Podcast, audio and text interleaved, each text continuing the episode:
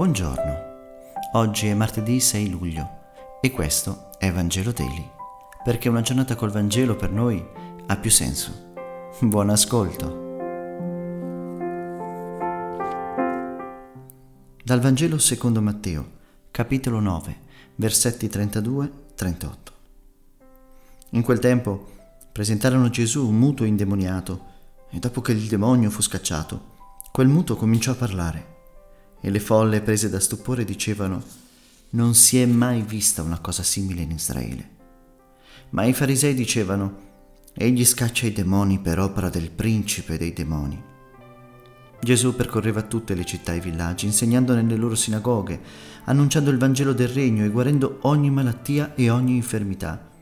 Vedendo le folle, ne sentì compassione, perché erano stanche e sfinite come pecore che non hanno pastore.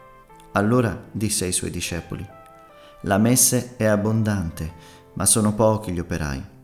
Pregate dunque il Signore della messe, perché mandi operai nella sua messe. Parola del Signore.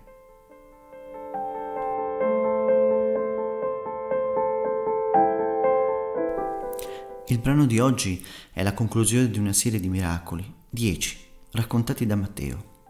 Gesù guarisce un muto che inizia a parlare e questo miracolo, chiamiamolo così, produce una divisione tra coloro che sono pieni di stupore e coloro invece che l'accusano di scacciare i demoni per opera dei principi dei demoni. In verità Matteo, prima di raccontare questo miracolo, ne racconta un altro, quello dei due ciechi, e la cosa non è casuale. Il non poter vedere e non poter parlare insieme con il non poter ascoltare, sono per la Bibbia segni evidenti di una malattia più grave, la durezza di cuore. Tutto è molto chiaro nella contrapposizione che il Vangelo fa tra la folla che presa dallo stupore proclama la grandezza di Dio e dall'altra dei farisei che si chiudono in un ostinato rifiuto, non vogliono vedere, o meglio interpretano ciò che vedono come assolutamente insensato. Questa forma di chiusura, diciamolo, c'è abbastanza familiare. Pensiamo a come molte persone hanno reagito a questa esperienza della pandemia, o ancora come molti altri reagiscono al fenomeno della migrazione, per citare solo due eventi che ci toccano oggi.